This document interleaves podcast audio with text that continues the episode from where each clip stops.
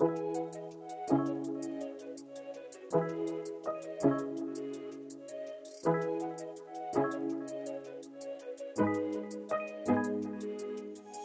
everyone, this is Jason, and welcome to the Bold Moves Only podcast. For today's episode, we have my friend Mavia, who I met while studying at the Graduate Institute in Geneva, who has used a much more creative approach to her academic career than most. She's an impact filmmaker, and among other things, we will mostly be discussing two films she has made, including Elle les Invisibles, which she did for her master's thesis. Let's get into it.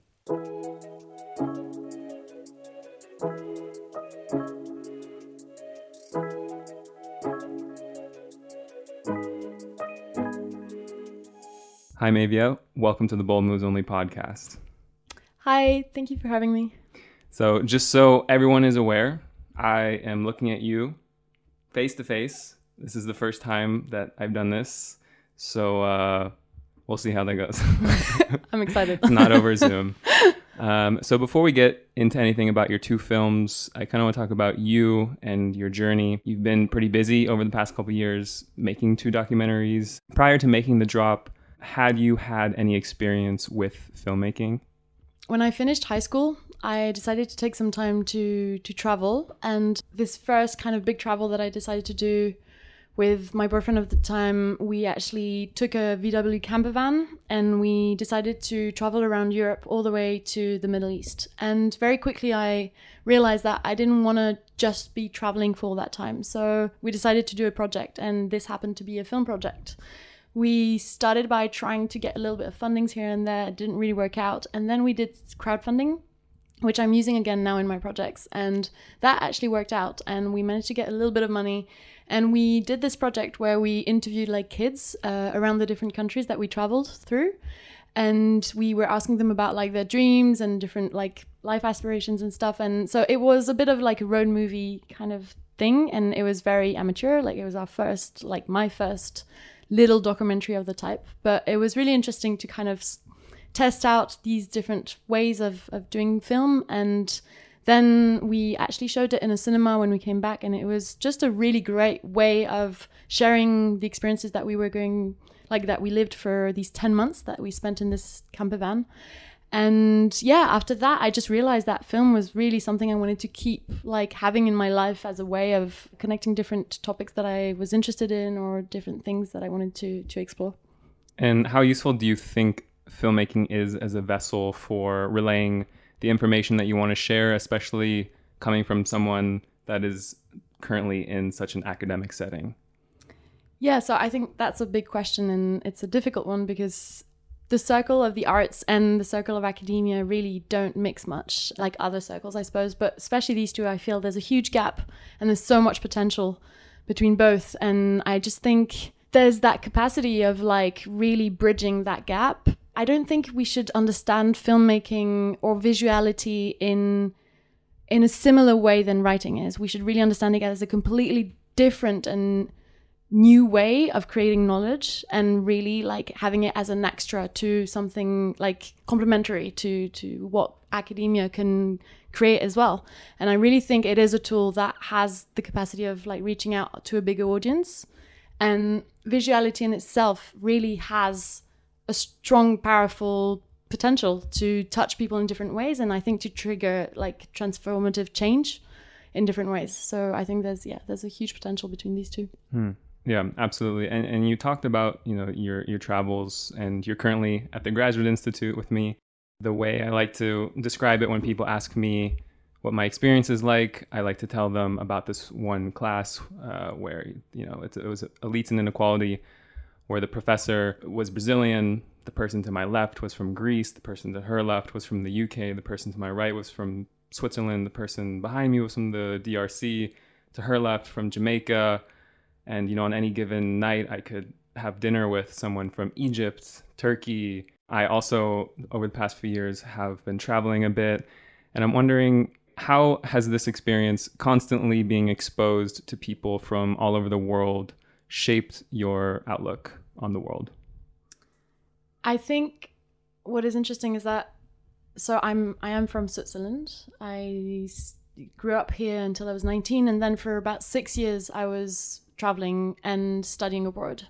So I was always the international one elsewhere for a long time. And then coming back here, I'm suddenly the local. And like you say, uh, I mean, there's very different parts of Geneva. There's the Geneva that me and my friends are from, which is the very local part. And then there's this international sphere, which again really doesn't mix with the rest very easily. And it is hugely amazing to be surrounded by all these people and so I don't know. It, it's it's just so fruitful to always have those experiences, those different exchanges between people and stuff. But I think what's interesting for me is that very quickly I understood that my research and the things like the topics that I was interested about, I kind of wanted to then have them in my own context. So that's basically also why I decided to do the film I'm working on right now. Uh, I was thinking of going to Lebanon and doing the maybe we'll talk about it more later, but this topic about uh, undocumented women working in domestic economy. I was first interested in the Middle Eastern context, and then with everything that happened with COVID as well, like it suddenly just made me realize that this is also happening here. So I think it's that thing of being constantly around people who come from these different places, but then also rethinking my legitimacy in that, being like, well, I'm actually from here. This is what I know. This is where you know I I can evolve in a way that actually makes sense because this is my own environment. And I think for me, that really kind of reinscribed that quite quite strongly. Yeah. Mm, yeah, I mean that's really interesting. And so, Elle les Invisibles, and another project you did for your capstone, where you made a film. Capstone essentially is a major project that we do after our first year. Um, you know, normally these assignments are long written exercises or reports um, you obviously decided to not do that and kind of take the more unconditional, un- unconventional path. I'm wondering what that process was like. Yeah, I mean, um, it was a, a difficult one and a challenging one for sure because, I mean, especially at the institute, it's it is an institute of research in international studies, and it really like you just don't get any direct support um, for doing anything that's outside of that, which is normal because you know it's not in their competency really, and it's not in, in within the department. So that's one thing. But it was also trying to well, first finding actually a supervisor that understood, uh, especially for my thesis, uh, who understood where I was going with this and who actually acknowledged the the potential of, of this project. That was quite a challenge. But then once I found this person, um, this professor, then it kind of everything kind of made sense and the department was also kind of okay to to kind of open up this new path for for research and i think it is it is challenging because you're you're completely on your own for sure. It's always that thing where it's always trying to balance out the academia part what we were saying before right? It always looks like arts is not as legitimate or it's not you know it's more subjective. Like there's always that part of saying, you know, eh, there's going to be editing, there's going to be, it's not as research based. And I think that really we need to change that that vision of, of, of different, you know, means of artistic means because there's a need to communicate to wider audience and to have more people interested in the topics if we want change because people that will read your written thesis already people interested in the topic which is great but it's also like if we want a wider kind of trigger for change, I think there's a need for yeah for these connections to form. And so it was uh, definitely complicated. But I think what's really interesting to point out is that for both the capstone and now the thesis, which I'm finishing now, but I've had extremely positive feedback. Amazing. Like uh, for the capstone, we actually won the prize for the the best capstone of the um, the track. Um, and we're still going to be working on the exhibition. So it was a um, contemporary dance video talking about the different um, unconscious material triggers for violence, especially in terms of torture, and how you could work with materiality um, to try and stop uh, this falling into violence.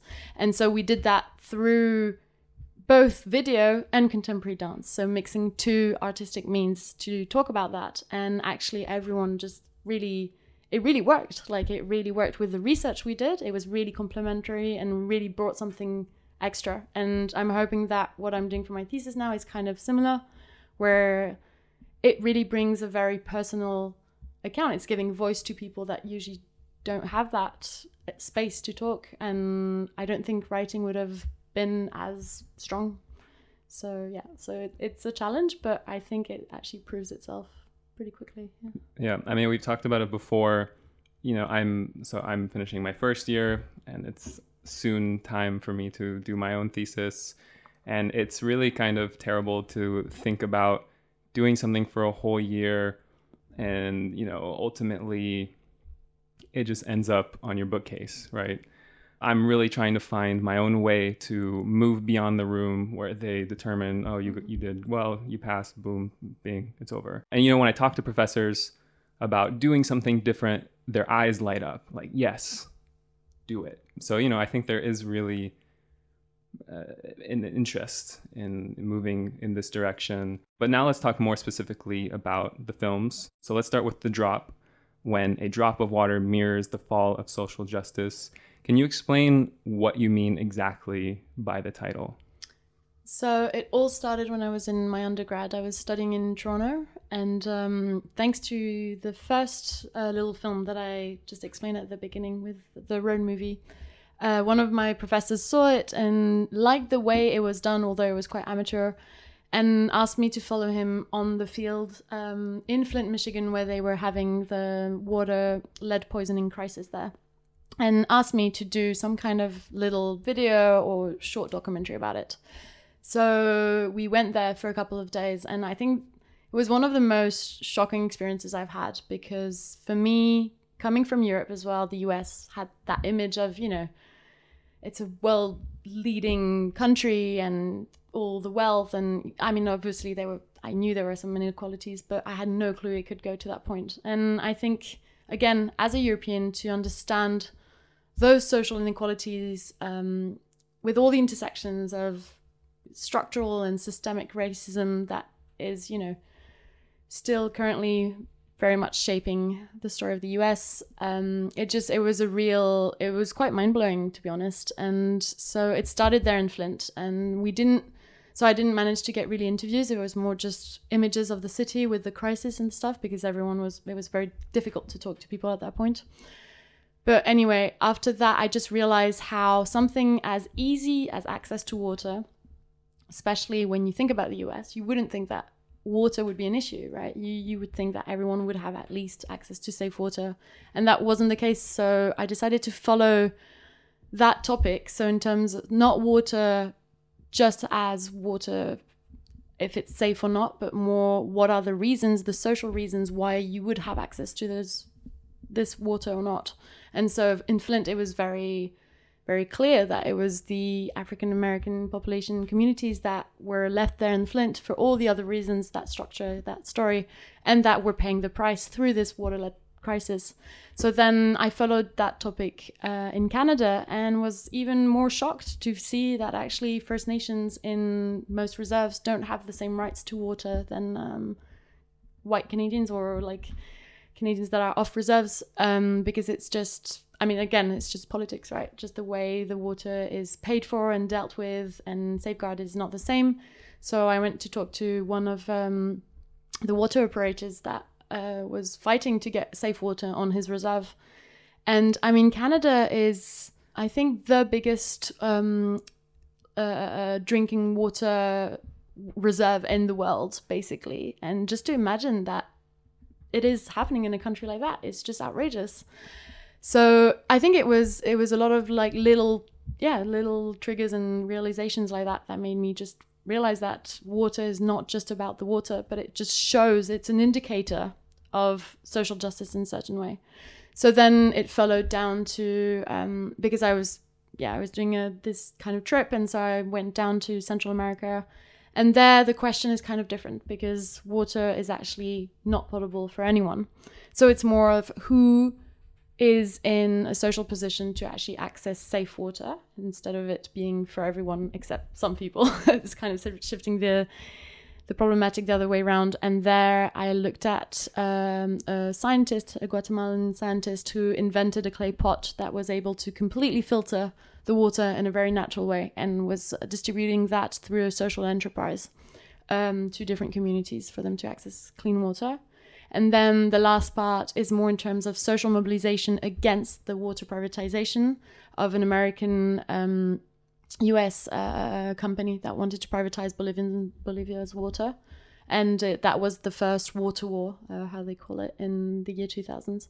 So I kind of relate those topics. So the drop is the drop of water, but it's also the drop in the sense of falling of just this social justice that can be visible through the access to safe water.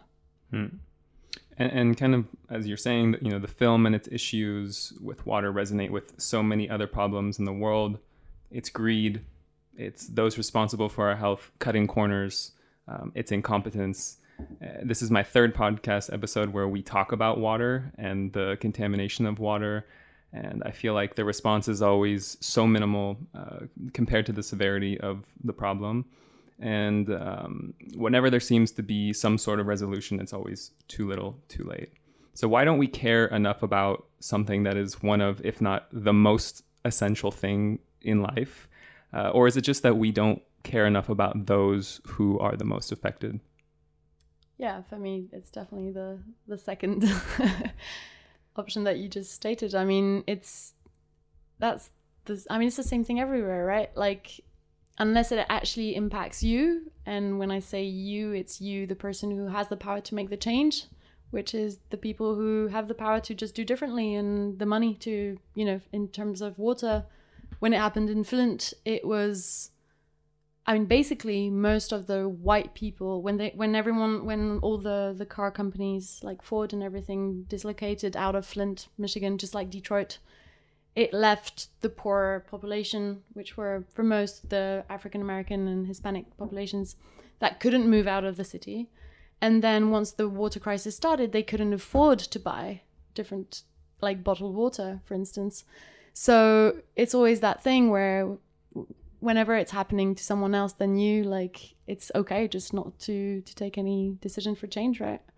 And then I think you know, I think for one moment actually with COVID, we kind of hoped that for once it was going to impact everyone and that that was actually going to bring change. And then you just see that again, the same people are making money out of it. yeah. So it's kind of this endless loop of just saying, you know, when you look at Nestle and they're privatizing fucking everything, and it's just, it's unbelievable, and it just keeps on going, and it's happening in California, it's happening everywhere. They've, and I mean, yeah, it's just about getting the right people involved with the power, but these people, I'm not sure they want to let go of their privileges. So I don't know. Yeah, I actually just saw the Nestle headquarters for the first time. Is kind of unrelated, but I was like, whoa. Yeah. They're, oh yeah, they're all the, here. That's there. It's like Monsanto as well is really close to. Yeah, I don't know. For me, it was just yeah. like there they are. Yeah. Like oh, there's oh, yeah. the people that I've been talking about right there. Exactly. But you know, so so now let's move on to Elle Invisibles. Mm-hmm. So you you kind of talk about why you did it in Geneva but what was that initial interest for working with, for doing a film about undocumented migrant women? So it was more about the question of the domestic care economy, uh, which I was very interested in. For me, it's like it's very central to the the feminist question, right? The the, the feminist. I mean, most feminist studies also kind of concentrate around that to just understand the wider global dynamics of, of women's position within the economy. Um, this constant struggle between the public and the private sphere and the devaluation of work um, that is meant to be private and that you know now has been globalized in such ways that actually women's emancipation in the global north has meant that the global south now has to come and kind of fill up the gaps uh, because inequalities haven't changed. I mean, it, it, just like has kind of entrenched those inequalities in different ways. And I mean, this is part of a much wider global context with, you know, other dynamics like, you know, capitalism and everything else that comes into play. But um, I just thought it was a very important topic to talk about because it's that thing where we feel, you know, talking for all women is just impossible. Like it's just this different intersectional experience of being a woman in this world that is so so different and so it started from that and then the most known stories were in the middle east there's just a lot of domestic workers there it's basically modern slavery, where these women from different places in the world, but mostly like Southeast Asia, the Philippines, uh, come and work for these employers, families. And for most, it's they have to give up on their own family to take care of a new family. And there's a whole also aspect of um, the the value that we put in the essentialized like motherhood of a woman. Like she because she's a woman she knows how to care and she will know how to look after my kids and my house. And then what happens is that it really blurs that distinction between what is work and what is her life. Because she sometimes it's you have two different uh, options. It's either um, cama afuera or cama adentro which means like the your room is inside or outside of the employer's house but when it's cama adentro, when you live with the employer, there's no more distinction. And you're supposed to be giving just as much work as if it was your family. And also, I mean, emotionally, you can imagine the amount of difficulties that it, it is to, for these women to work super hard to make their families live, but then not see their children for years, but have to care for other people's children. So, anyway, there were all these dynamics that I found really interesting and really important to talk about because it's very easy just not to talk about it and these people i mean they're just in such a a system of inequalities that just overlap in such ways that it's just it's very very difficult for them to get out of it. I mean for some of them you know the employers take away their passports everything. It's super easy for them to threaten them with you know expulsion or like bring them to the police if they do anything. They don't know anyone. They don't know their rights. They don't know where to go if they would have to leave the place. So it's that just like really, really crazy intersections of so many vulnerabilities that kind of come together. And um, so, yeah, so these stories are more known in the Middle East, I think, for people who are maybe interested in the topic anyway.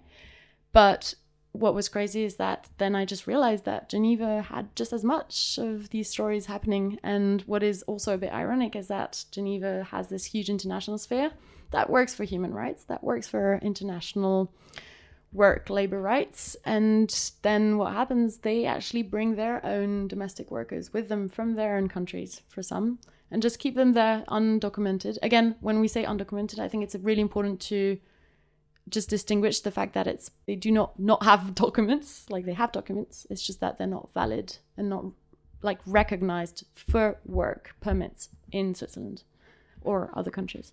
So it's more irregular migrants than undocumented but yeah, so this is a really strong thing that's happening. Well, actually, that the associations have started talking about it in Geneva, way more in Geneva than elsewhere in Switzerland. It doesn't mean that it's not happening elsewhere in Switzerland. It's just that the politics don't want to engage with it elsewhere. Um, and I actually do know that there have been a number of cases with diplomats and human trafficking with their domestic workers. And it is interesting that you chose to do this in Switzerland. You know, I've already talked about Switzerland a bit and Swiss politics in a previous episode with Laura Zimmerman from Operation Libero, but I bet most people don't know how conservative Switzerland is and how anti-immigrant Switzerland actually is. So maybe can you paint a picture about the sentiment regarding migrants in Switzerland? I think that's a really hard question because um, if you look at the Swiss politics, we have a kind of direct democracy, which means that we vote on almost everything. Uh, like every three months, we we get to vote on different um, initiatives, and I think Switzerland as a whole is very complex because we have the German speaking part, the French part, and the Italian part, and we all have a very different culture. And I'm I'm putting you know like culture is a difficult word to gotcha. to use, but it is true that we we have different politics. Every canton has a different politic on everything, on education, on the where we really have a lot of um, leeway on how to to deal internally about things, um, which then shapes, you know, different ideas of the other and the migrant. Um, Switzerland is a tiny country. I mean, we're only about 8 million, I think, people right now. Um, and then, so you can imagine that our cities are very small, which means that diversity isn't a huge thing. I mean, Geneva is the most diverse city, and it's not extremely, di- I mean, it's diverse in a certain international way, but it's not diverse in terms of like different diasporas or you know communities like they're very spread out and like very little so yes we are a very conservative country for most because most of our cantons are just it's the countryside uh, for most people they've never engaged with anyone else than a swiss person or an italian person or a german person so it's very easy to follow those politics that show a very scary and threatening image of what an immigrant could look like right even if like it makes no sense once you actually think it through, but that's been the case for a long time. And that's the problem with it. I mean, problem, it's the complexity of this direct democracy is that anyone can start an initiative. And then if you get enough signatures, you get to vote on it. And we've had outrageous things pass recently, like the the burqa initiative. So you're not allowed to to wear the burqa anymore. Sending back um, uh, uh, criminal foreigners that passed as well because it's all part of that discourse of you know protecting Switzerland and Switzerland is an island it's an island in the middle of Europe we're not part of Europe we're you know we're completely unique within this like huge European puzzle. And it's very important for a lot of people to keep that identity in some ways. And but it doesn't make sense because you know all Swiss people have blood from elsewhere. Like it was different. It's just it's also that thing where the migrant changes right after decades. Like the image of the migrant and the threatening migrant is always changing and for a while it was the italians and the spanish who came to work like in construction work or the portuguese and that was seen as the people that were going to take our jobs and things and now it's shifting to more of this like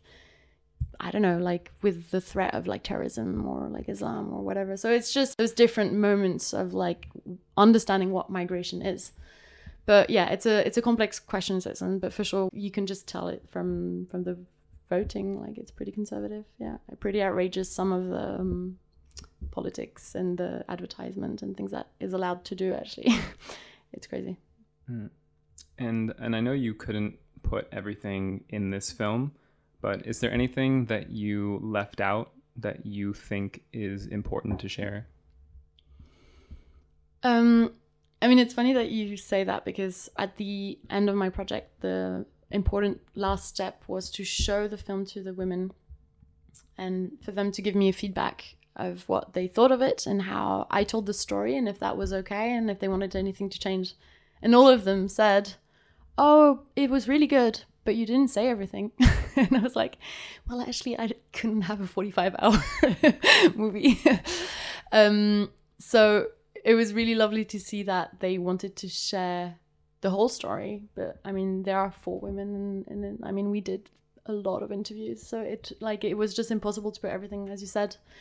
Um, I think it was it was super hard, a super hard choice. But any any kind of qualitative kind of research like that, you're to have to make choices at some point, right? And that will mean cut things somewhere. And I mean, I actually think I managed to put all the main like steps that were important to understand their overall stories. I had to cut out so many little other stories that made their experience their experience for sure. And it was really hard. Like it took me so much time to figure out what was important or not. But I think overall it kind of draws the picture pretty well. I think enough to understand what you know their story was. I think what's also interesting is that they, because after the, the couple of months that we've been spending together, seeing each other for interviews, they also really opened up on more like personal levels. But they would wait for me to switch off the camera and then tell me about the stories. And actually, there, there were so many stories I would have loved to have on camera but also that was part of the process and the project is that I was giving them the option of depicting their stories the way they wanted to. It wasn't about me deciding what to put inside or not. So it was actually really completely okay and great that I would get the extra information but not on camera. Hmm. And can you talk more about that experience showing the film to these women? I mean, can you explain what, what it was like for them to see their story? which, like the title of the movie says, is often invisible. Yeah, it was um, it was super touching actually. It was really really beautiful. We just met all of us in, in my kitchen, and I showed them showed them the movie. And the interesting thing is that they had never met before between themselves.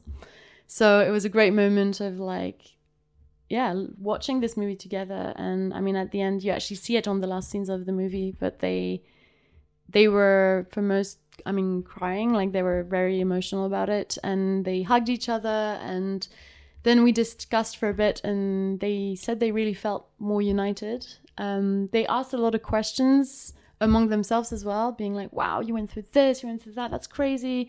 And they were saying how they felt less alone in their stories, and I think that is a huge thing, right? Depending on on your situation, but like it's very easy to be isolated, and that's how the system works as well, right? You're you're quite isolated. I mean, some people do have communities, and you know they they are able to to share. But I think it was really interesting there to have this common kind of ground, and seeing that everyone had their own difficulties in different ways. But yeah, a lot of empathy and a lot of like sisterhood in a way. For me, it was really important that this project made sense to them. Like I didn't want it to be just this research thing where I take my information and then I get my grade and then I'm fine and I'm off. I really wanted it to be like useful. I'm saying useful. I know it won't change their situation, but that it would have a meaning to them. And one of the women that I've been following for the yeah from the longest i think she said like oh i always said one day i want my story to be on television so i knew that for her it was like part of this kind of little dream to you know to appear that way so that was really wonderful and yeah they were really happy in the end and you never know what kind of an impact it can yeah. actually make it's true. And uh, you know, so in both of these films, you're talking to people who have been fighting to make positive change for themselves and for others. I'm, I'm wondering if there's any important takeaways that you have from interacting with these people.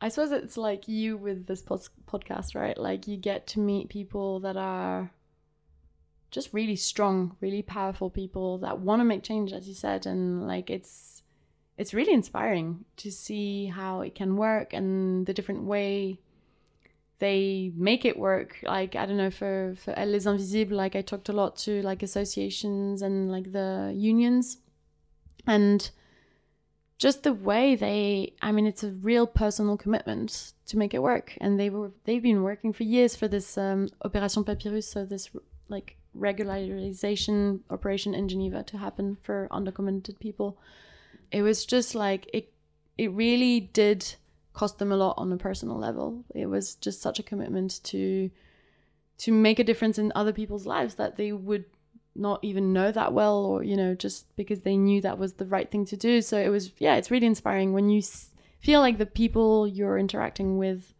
know why they're there and there's a meaning to why they're doing what they're doing you know? And there's this other woman that i interviewed for this movie as well.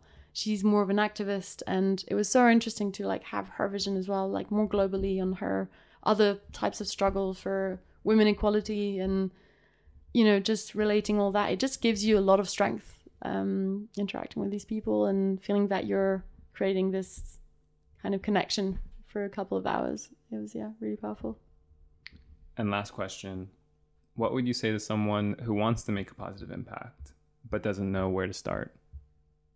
Just to like believe in yourself that there's other ways than the ways that are that are said to to do things right? Like there's always other options and like being creative about it and like trying out stuff. And like if you fail it doesn't matter. Like it's it's okay. You can just like figure out why and do it differently next time. I think there's just so much potential in like being creative like bringing people together getting different skills. And like that's what i also really learned doing all these films. I started really alone on the first one very small team on the second. And on this third one i have like a bit of a bigger team and it's changed my life in terms of the quality but also the experience like of bringing all these skills together it was amazing we all learned so much and it really allowed us to all do our work really well instead of trying to like juggle everything discovering that with other people and like bringing different skills and yeah, having that kind of inner trust of being, you know, trying things out.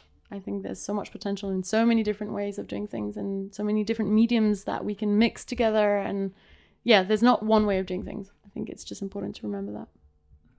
Absolutely. Well, thank you so much cool. for joining the Bold Moves Only podcast. Thank you.